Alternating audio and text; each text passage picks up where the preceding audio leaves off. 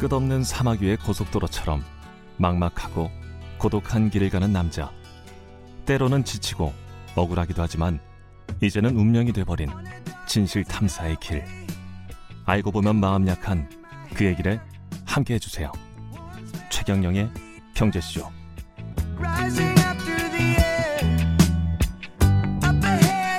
물이 나오려고. 안녕하십니까. 제 옆에는 미래셋 투자증권의 이광수 연구위원 나와 있습니다. 안녕하십니까. 예, 안녕하세요. 예. 바로 뭐 쑥스러우니까 저는 쑥스러우면 바로 들어갑니다. 댓글부터 읽겠습니다. 댓글 지난 월요일에 김준범 기자, KBS 김준범 기자가 나름 특종을 했습니다. 예. 아, 좋은 기사였어요. 신라젠 관련해서 특종을 했는데 프리 WR WYRA님이 보내신 의견입니다. 신라젠 애초에 완전 사기인데 기재부 고위 간부 당연히 파면이어야 한다. 너무 화가 난다. 말도 안 되는 해명 받아들이는 감사원도 문제다. 이게 어떤 내용이냐면요.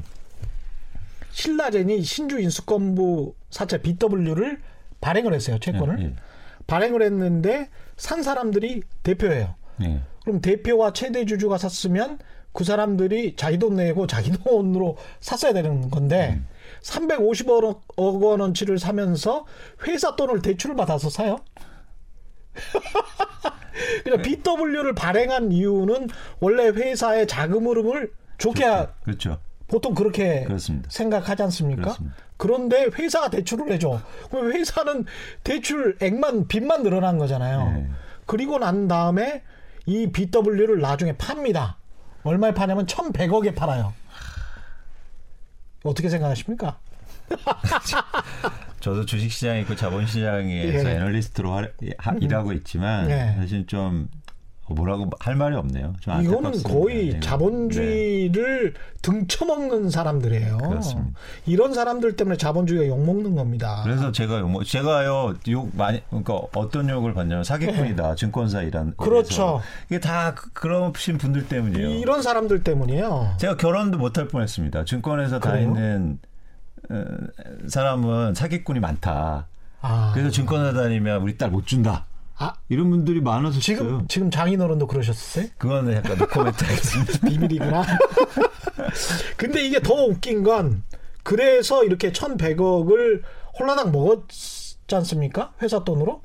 그랬는데 이걸 국세청에서 알고 거의 500억 가량을 이거는 증여다. 대출이 아니고 네. 그 증여세 내라라고 한 거예요. 그래 증여를 받은 사람인 대표와 최대 주주가 내야 될 거 아니에요. 네. 근데 기재부의 고위 간부가 기재부 밑에 국세청이 있지 않습니까? 네. 기재부 밑에 국세청이 있어요. 이게 중요해요. 기재부의 최고위급 간부가 국세청에 전화를 걸어서 전화를 세 번이나 걸어요. 그리고 직접 이렇게 이야기를 해요. 내 고등학교 후배 후배야 문 대표가 심하지 않습니까 정말? 그리고 애규를 봐봐. 애규 보면 이거 증여세 물리기 쉽지 않아? 이렇게 이야기를 하는 거죠. 근데 이 애규라는 것은 저도 과거에 취재를 해봤습니다만은 자기들끼리 기재부에서 만든 위원회가 있어요. 근데 우리나라의 위원회는 사실상 관료가 주도합니다. 그래서 이 최고위급 간부가 위원장이었어. 자기가 만든 애규야. 자기가 만든 애규를 가지고 자기가 너무 잘 알고 있으니까 어 그거 좀 봐봐 애규에 그렇게 나와 있기 때문에 소송 가면 국세청이 질 수도 있어 이렇게 국세청을 마치 자기의 하위 기관을 케어하는 것처럼 전화를 하면서 또 고등학교 후배다 이런 이야기를 한 거지. 근데 게다가 이 사람이 감사원에서 적발이 되고 나서 경징계로 지금 머물렀거든요. 경징계야. 경징계인데 이 경징계도 부당하다고 또 재심을 청구한 거예요. 대단하시네. 한, 한숨만 계속 나오죠. 네, 네, 대단하시네. 한, 한 가지 더 있어요. 그런데 그 부인이 신라젠 주식에 투자를 했었어. 아, 했었어요. 해가지고 한 2천만 원 먹었대요. 이거 이건 너무하는 거 아닙니까 진짜 이게 이게 뭐- 이게 뭡니까? 그 설명을 김준 김준범 기자도 잘 했지만 제가 설명해 드리니까 훨씬 쉽죠. 예, 그럴 수밖에 없습니다. 이 자본시장의 구조를 알면 이게 얼마나 황당한 일인지 자본주의를 정말 믿는 사람들의 발등을 찍는 거예요, 이건. 그렇습니다. 기본적으로 주식시장이나 그런 어떤 파생증권들을 발행하는 이유는 예. 성장하는 회사들이 수월하게 자금 조달을 해서 그렇죠. 래서 예. 그 회사가 성장하고 그리고 고용도 많이 하고 음. 그리고 또 그런 투, 그런 돈을 벌어서 주주들한테 일반인들한테 그렇죠. 또 나눠주기도 하고 이런 것들이 사실 자본주의의 기본적인 모델이잖아요. 예. 그런 것들을 사실은 완전히 예, 사욕으로 그렇죠. 채운 거죠. 제가 쓴소리 한마디만 더 하자면 신라젠이 누구 보고 배웠겠습니까? 삼성 보고 배운 거예요. BW 장난 시작한 게 세계적으로 알려진 게 정말 세계적으로 알려졌어요.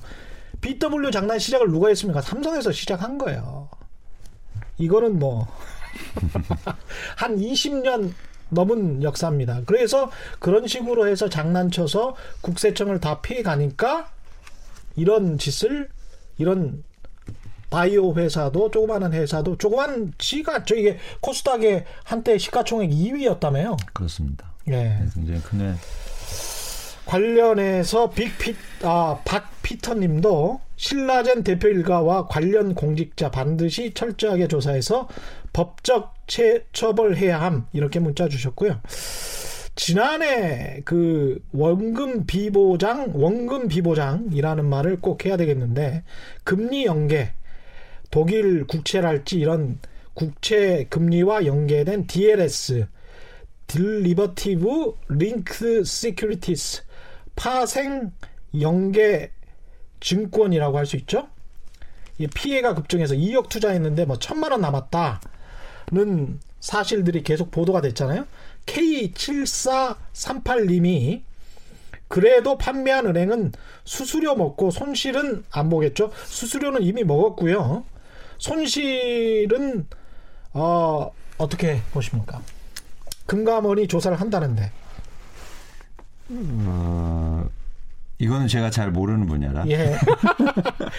제가 보기에 그 특급 변호사들이 다 동원이 되겠지만 집단 소송이 갈 거니까 그런데 분명히 은행은 변명할 거리가 있을 겁니다. 100% 녹음도 해놨을 거고요. 사인에 서명을 했을 거고 충분히 에, 설명 고지를 했다라는 이야기를 들었을 겁니다. 그래서 이런 관련해서 설명을 들으실 때 꼭 기억해야 될 게 이거를 기억하세요.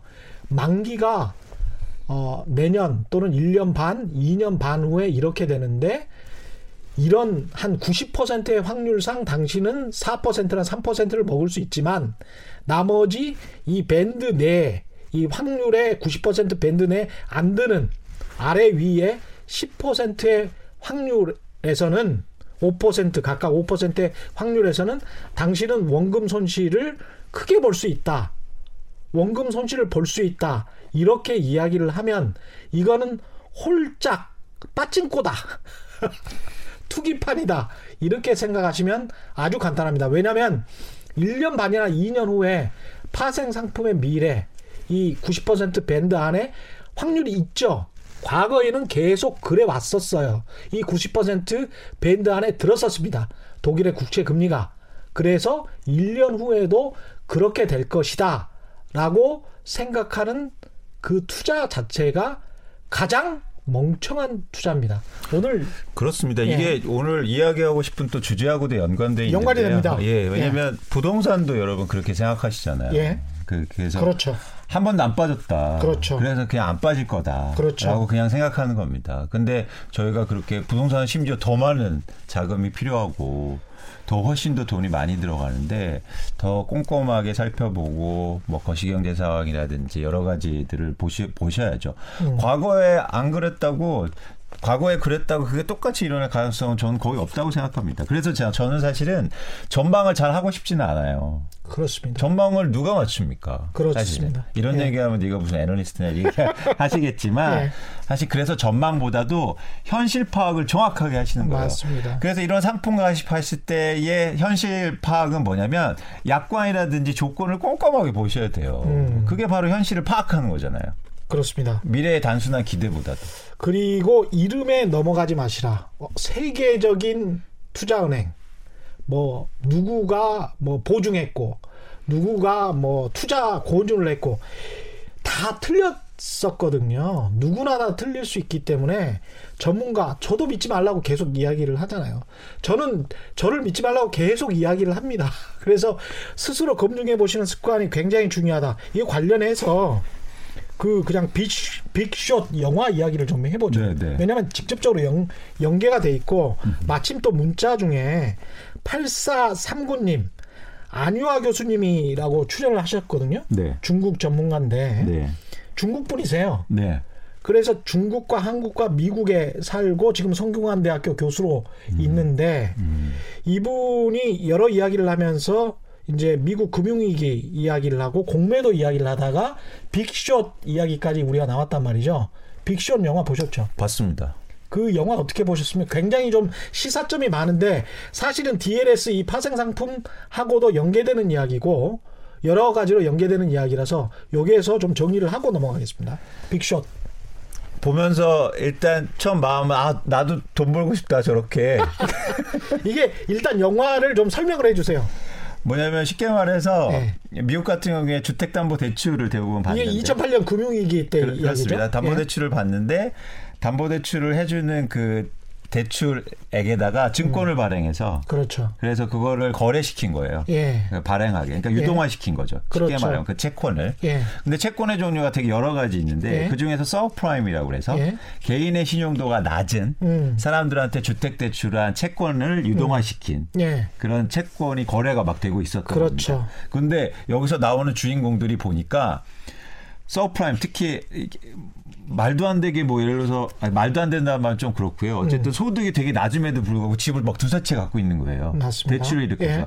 근데 그 대출을 기본으로 해서 그그 증권들이 쇼걸이 막 한 다섯 채씩 갖고 있고 그랬었잖아요. 맞습니다. 그래서 예. 그 술집에 가서 플로리다. 지- 어, 집을 예. 왜 이렇게 많이 갖고 있냐 물어봤더니 집은 계속 오른다는 거예요. 예, 집값은 오른다는 막연한 믿음이 있었죠. 그렇죠. 예. 그래서 집도 막 이사, 이 주인공들이 찾아보고 하는, 하는데도 집도 심지어 안 살고 뭐 그렇죠. 어, 예. 뭐, 뭐 전단지 날아다니고 이러는 예. 거예요. 살지도 않는 집들을 그렇게 많이. 세금도 안 내고 있고 관리비도 안 내고 있고. 예. 그렇습니다. 그래서 이거는 위험하다. 음. 그래서 그 채권의 유동화 시킨 그 증권을 공매도 한 거죠.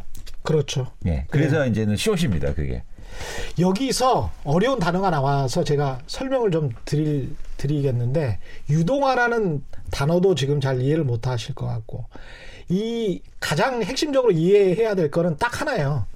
securitization이라는 단어, 영어 단어인데 이 하나만 이해하시면 됩니다. 그러니까 아까 금리 연계 파생 상품 관련해서 derivative linked securities라고 나오잖아요. 이것도 증권이거든요. 그러니까 원래는 채권이 말이죠. 우리가 채권이라고 하면 집에 채권을 드린다. 그러면 30년 만기가 돼서 30년 후에 갚으면 되는 거예요. 원금을. 이자 갚고 하나씩 갚으면 되는 겁니다. 근데 30년이라는 만기가 너무 길잖아요. 그러니까 자본주의가 참을 수가 없어. 이걸 어떻게든 증권화 증권화라는 거는 사고 팔 수 있게 지금 유동화라고 표 유동화라고 표현하셨는데 사고 팔 수 있게 이게 만들겠다. 그게 시큐러타이제이션이거든요. 그래서 증권화 유동화 시켜서 사고 팔 수 있는 증권으로 만들어 버리는 거죠. 주식처럼. 그러니까 채권은 30년 10년 후에 내가 차차 내 계획에 따라서 갚으면 되는 건데 주, 주식화 증권화 유동화를 시켜 버리면 이게 지금 당장 사고 팔 수가 있어요. 그러니까 수수료를 먹고 사는 증권사, 은행, 투자은행들은 너무 좋죠. 계속 수수료가 쌓이니까 오늘 팔 수 있고 오늘 당장 뭐 천 개, 백 개, 만 개를 팔 수가 있잖아요. 그러니까 수수료가 계속 맞습니다. 오르는 거죠. 네. 그래서 처음에 이 금융위기의 발발 시초는 MBS라고 해서 mortgage backed securities라고 해서 mortgage가 담보로 된 증권을 만들어서 사 이걸 팔기 시작하다가 이걸 다시 AA 뭐 triple A 또는 B 플러스 B 마이너스 이런 거를 모아 가지고 CDO로 collateral debt obligation이라고 하죠.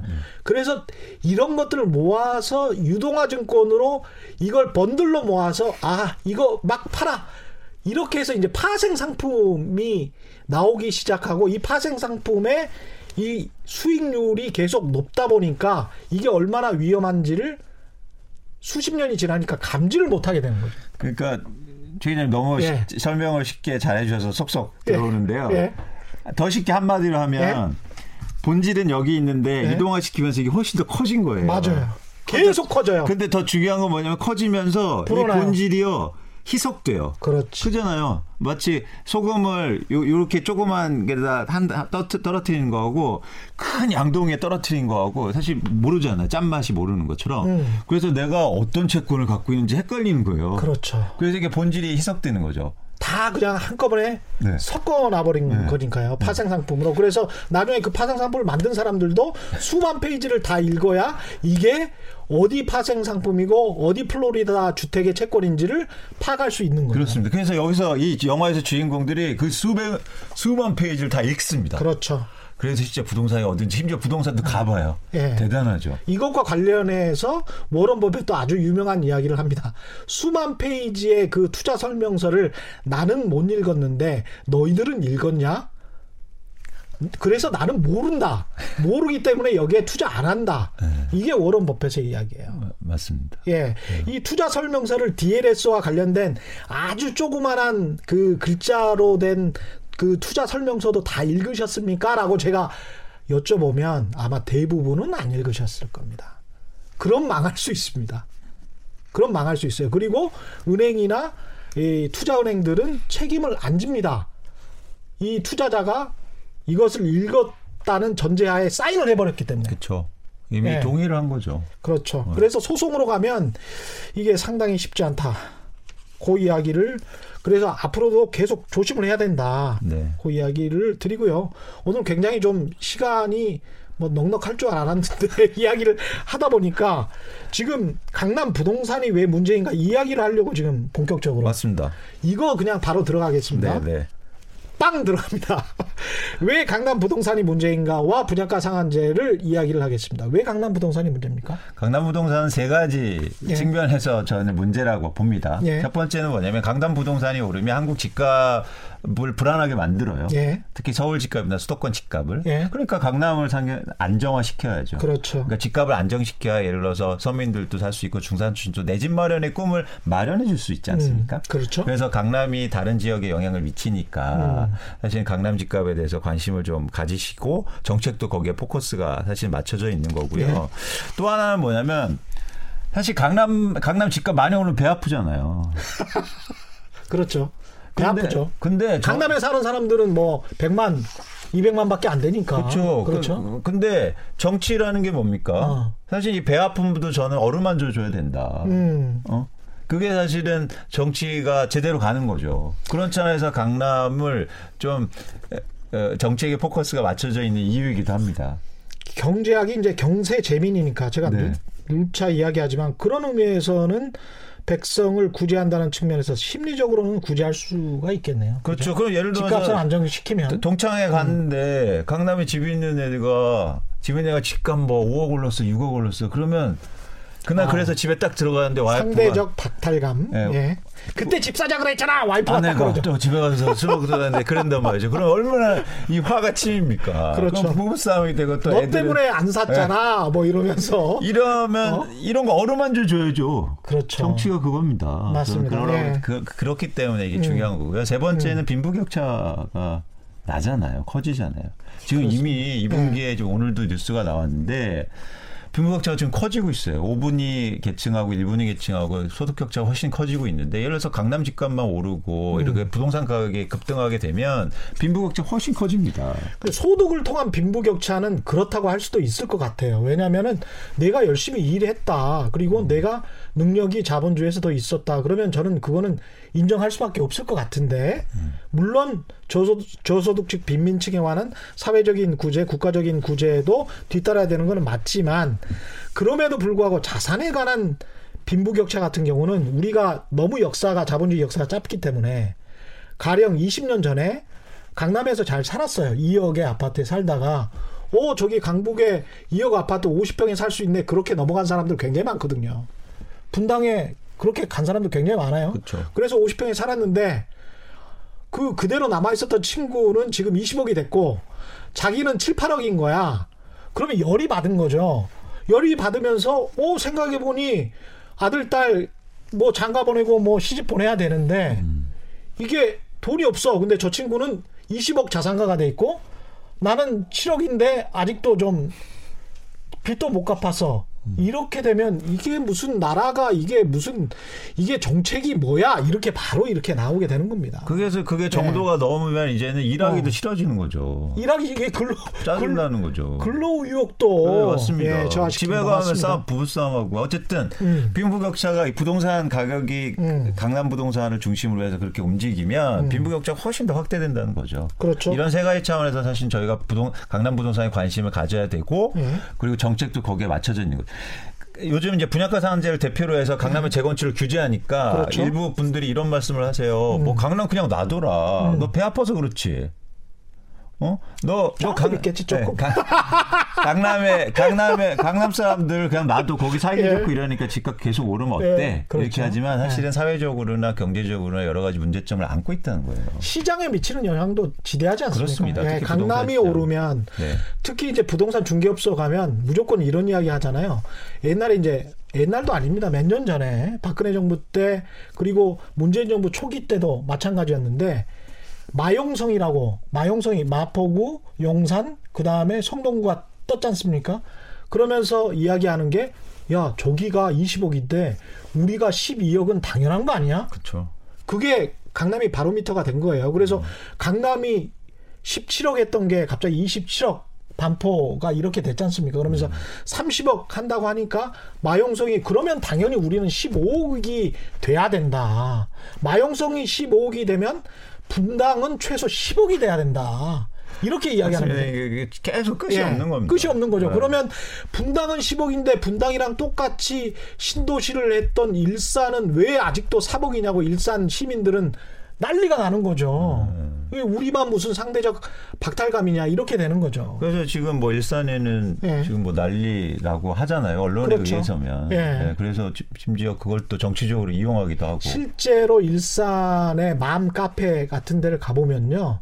진짜 분위기 안 좋아요. 맞습니다. 예. 네. 그래서 특히 이제 신도시 개발하는 거나 그런 것들 때문에 음. 안 그래도 집값이 가장 저조했던 지역이고 도로나 철도 투자가 제대로 안 돼 있던 지역이기 때문에 상대적인 박탈감이 굉장히 심하거든요. 맞습니다. 그래서 예. 그런 사회적 비용이 있으니까 근데 강남에 사는 장점이 또 많잖아요. 여러 그렇죠. 가지 뭐 예. 편의성도 있고 교육도 뭐 좋다고 하고 예. 어쨌든 그 편의성도 누리 누리는데 일종의 욕망을 충족할 수 있는 대상이잖아요. 그렇죠. 그런 욕망을 그러니까 개인적 욕망을 충족하는데 욕- 욕망 충족하는 대신 사회적 비용이 있으니까 사회적 비용에 대한 코스트를 내라. 그렇죠. 그 비용은 내야죠. 비용을 내야죠. 사실 그리고 누가 강남을 강남으로 만들었습니까? 정부가 만들어 만들어준 거예요. 국가가 만들어준 그렇죠, 거예요. 그렇죠. 예. 그때 당시에 누가 만들었는데요? 강남 사람들이 거기에다가 아파트를 지은 건 아니잖아요. 그리고 강남 사람들이 그, 그 서, 서울의 유수한 명문고를 다 거- 여기로 내려보내라고 한건 아니지 않습니까? 정부 정책에 의해서 신도시, 그때는 신도시였으니까 강남이 70년대 용동 택지개발지구 계획에 의해서 실제로 강남이 그렇게 아주 싸게 분양을 하고 그때 당시에는 공무원 군인들을 먼저 또 분양을 시켜줬어요. 사실은. 예. 그래서 그런 굉장한 특혜들이 있었기 때문에 강남이 생겨났고 그 특혜를 2, 30년 후에 올고지 강남이 다 누리고 있는 거거든요. 근데 거기에서 우리는 이제 시장에 에, 맡겨주세요. 우리는 놔두세요. 사다리 걷어찰 거예요. 앞으로는 올라오지 마세요. 뭐 이렇게 하면 강북에 있는 사람이랄지 수도권에 있는 사람이랄지 세금 내는 다른 유권자들은 어 공정하고 공평하구나 이렇게 생각할 수가 없죠. 그렇습니다. 그러니까 예. 저는 뭐 강남을 비난하고 이런 게 아니고요. 음. 사회적 비용이 있다라는 말씀을 강조드리고 싶은 거고 음. 이제 비근한 예로 제가 굳이 뭐 강남 부동산 얘기를 하는 게 아니고 공정과 공평에 대해서 제가 고민할 필요가 있어요. 뭐 예. 예를 들어서 이런 거죠. 저는 권투 얘기를 많이 하는데 저를 한 대 쳤습니다 누가. 예.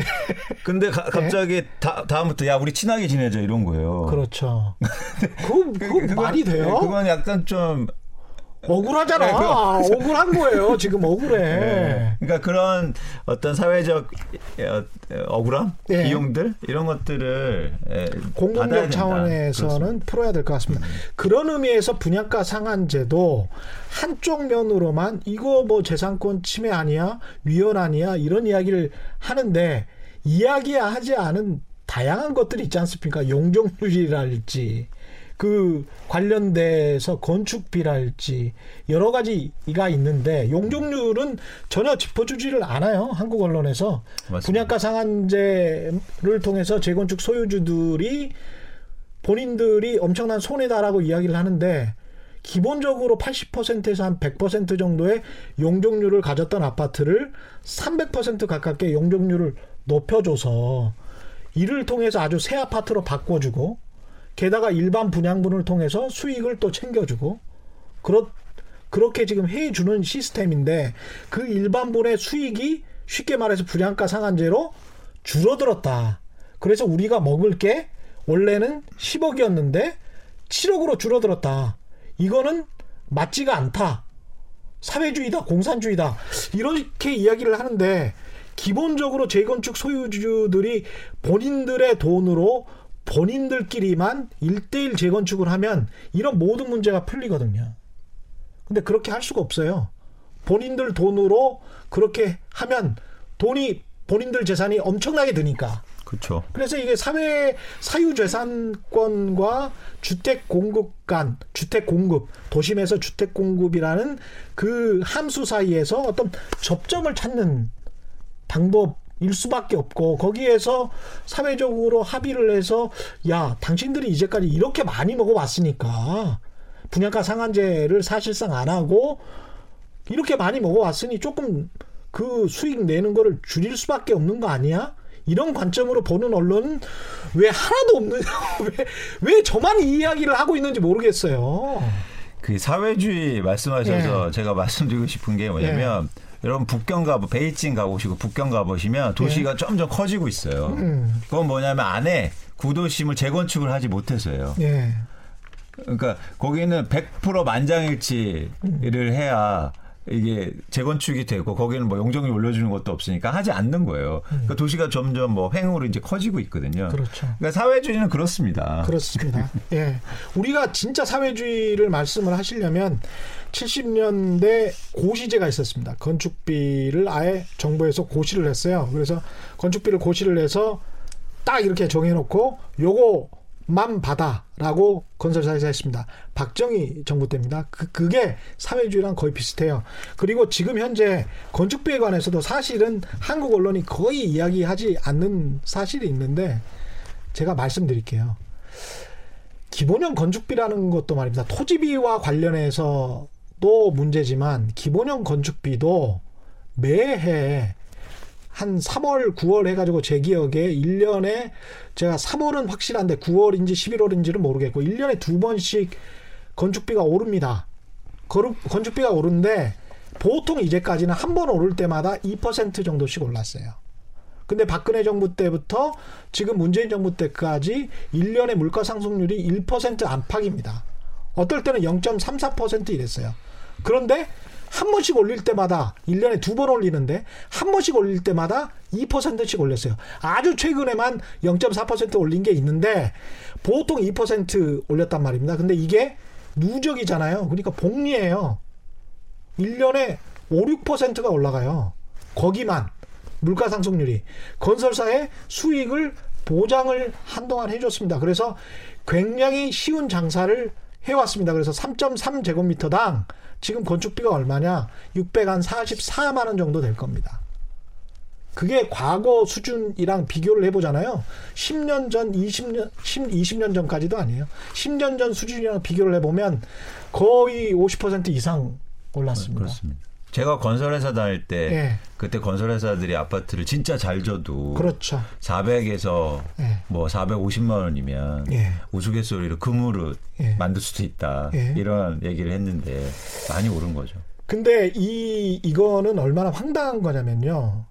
이 표준 건축비 이것도 정말 고급 정보인데 표준 건축비 표준 그 품셈을 할 때 어떻게 하, 하시는 하는 줄 아- 아십니까? 정부에서 이렇게 다 이렇게 계산해서 할 것 같죠?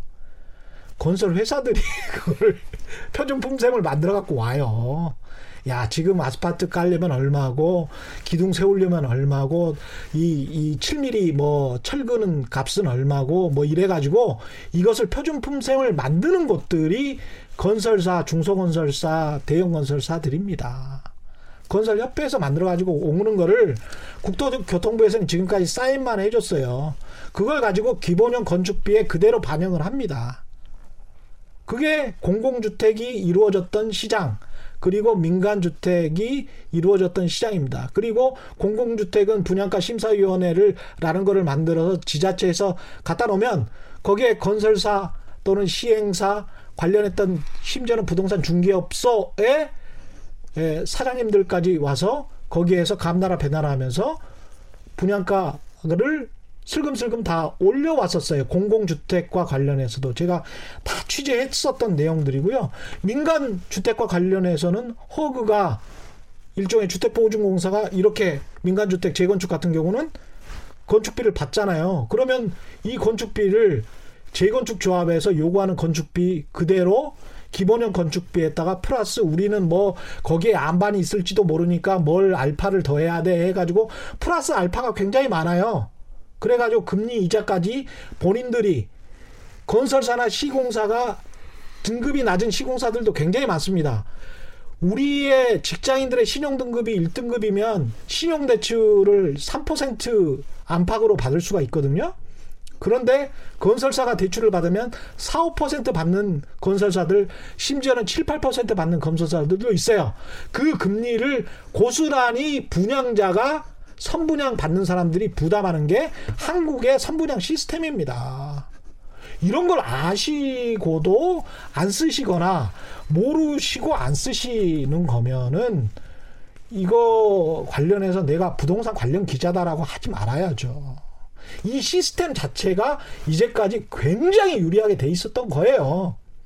그래서 가격이 굉장히 올라갔었고 미래 세대가 헉헉거릴 수밖에 없이 그냥 계속 올리고 야 이게 계속 기본 건축비 올라가네? 토지비 올라가네? 어 시세 올라가네 그러니까 재건축 하는 아파트 가격 올라가네? 다시 또 시세가 올라가네? 기존 주택 올라가네? 또 재건축 아파트 올라가네? 이런 시스템이 돼 있었던 겁니다. 그거를 지적을 아무도 안 해요. 지적을 아무도 안 하고 분양가 상한제 한다니까 공산주의네 사회주의네 빨갱이네. 아 이게 제가 보기에는 누가 날강도 짓을 한 20년 동안 해온 겁니까? 그 좀 양심이 있어야 되는 거 아니에요? 제가 누차 말했지만 저도 집이 있습니다. 예? 강남권에 집이 있는데 이거는 양심이 없는 거라고 저는 봅니다. 많이 해 먹었잖아 이제까지. 그만 드셔도 되는 거 아니에요? 분양가 상한제의 시장 측면에 관해서 조금 말씀을 좀 해주셔야 될 것 같아요. 어, 사실 가- 하나 꼭 강조하고 싶은 게 예. 요즘 이제 언론이라든가 전문가들이 재건축 안 된다니까 신규 주택 이 감소해서 집값이 더 상승할 거다. 예. 이런 얘기들이 주류고요. 예. 그런 두려움으로 집을 사시는 분들이 또 이- 있으세요. 예. 그래서 또 가격이 또 강남이 그렇죠. 반등하고 있기도 하고. 계속 불안감을 부추기니까요. 그렇습니다. 예. 근데 공급 부족에 대한 불안감을 저희가 좀 곰곰이 살펴볼 필요가 있어요. 음. 어, 이유는 뭐냐면 일단 지금 현재 집값이 오른 이유는 공급 부족 때문이 아니고 예. 투자나 투기 수요가 많아서입니다. 그렇죠. 근데 재건축이 분양가 상한제를 도입하면 음. 그러면 투자할 만한 수익률이 떨어지잖아요. 음. 그러면 투기 수요가 줄어들어서 집값의 안정될 가능성이 저는 예. 굉장히 크다고 보고 있고 예.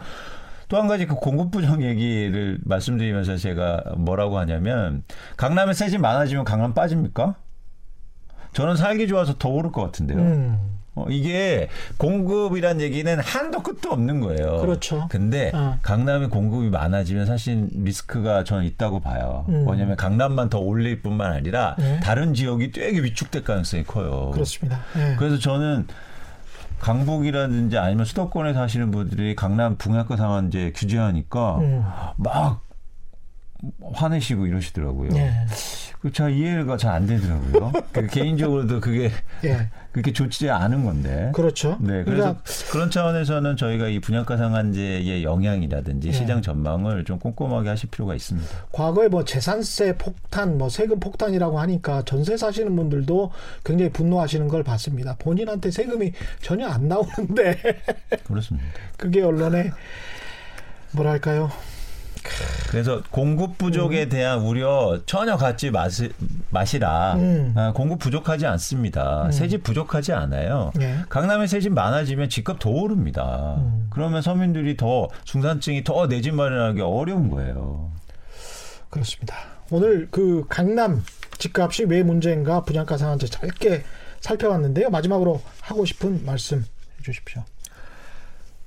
여러분 제발 조급하지 않게 아까처럼 이런 이런 파생상품 문제도 다 조급한 마음에서 나오는 거예요. 금리 조금 높으니까 그래 가입해 놓고 뭐 그러니까 검토도 안 하고 생각하시고 그렇게 결정하시는데 집을 사실 때도 마찬가지입니다. 좀 꼼꼼하게 살펴보시고 걱정도 해보시고 너무 많은 걱정은 또 안 되지겠지만 걱정과 뭐 긍정적인 전망을 같이 좀 하시면서 좀 여러분 꼼꼼해졌으면 좋, 좋겠다. 그래서 꼼꼼한 투자 아니면 꼼꼼한 내 집 마련 예. 그런 얘기를 꼭 드리고 싶습니다. 꼼꼼한 투자, 꼼꼼한 내 집 마련, 꼼꼼한 팩트 체크. 예. 미래셋 투자증권의 이광수 연구위원이었습니다. 댓글 한두 개만 더 소개해드리고 마치겠습니다. 댓글 정말 많이 달아주시는 H A Y D E N 헤이든 하에든 모르겠습니다. 아, 근데 여기서 잠깐 제 아들 이름이 헤든이거든요. 예. 아 그래요? 그래서 영문 이름이 헤이든이기도 아, 합니다. 그렇구나. 반갑네요. 제 아들이 올린 건가요? 몇, 살, 몇 살입니까? 초등학교 1학년 인데. 네, 초등학교 1학년. 이거 아닌 것 같아요. 최경령의 경제쇼 청취자라면 꼭 읽어야 되는 책 세 권. 이것이 경제다. 최백은 Factfulness 한스 로슬링. 뉴스는 어떻게 조작되는가? 접니다. 최경영 기자님. 예. 8748. 최경영 경제쇼 최고입니다. 정말 오랜만에 속 시원히 말씀하시는 언론인 만난 것 같아서 방송 시간 늘 손꼽아 손꼽아 기다립니다. 저는 구두 수선하는 사람인데 그동안 제가 잘못 알고 있었던 것을 바르게 알 수 있도록 잘 알려주는 저에게는 스승과 같은 아유 고맙습니다. 어, 네. 너무 감사하신 말씀이고요. 예, 투자와 투표는 다르지 않다. 경제, 재민, 경제학, 정치 경제학 다 같은 말입니다. 사람에 관한 이야기입니다. 유권자에 관한 이야기고 소비자에 관한 이야기고 투자자에 관한 이야기입니다. 세상에 이익이 되는 방송 최경령의 경제쇼 주말판 오늘은 여기까지 하겠습니다. 고맙습니다.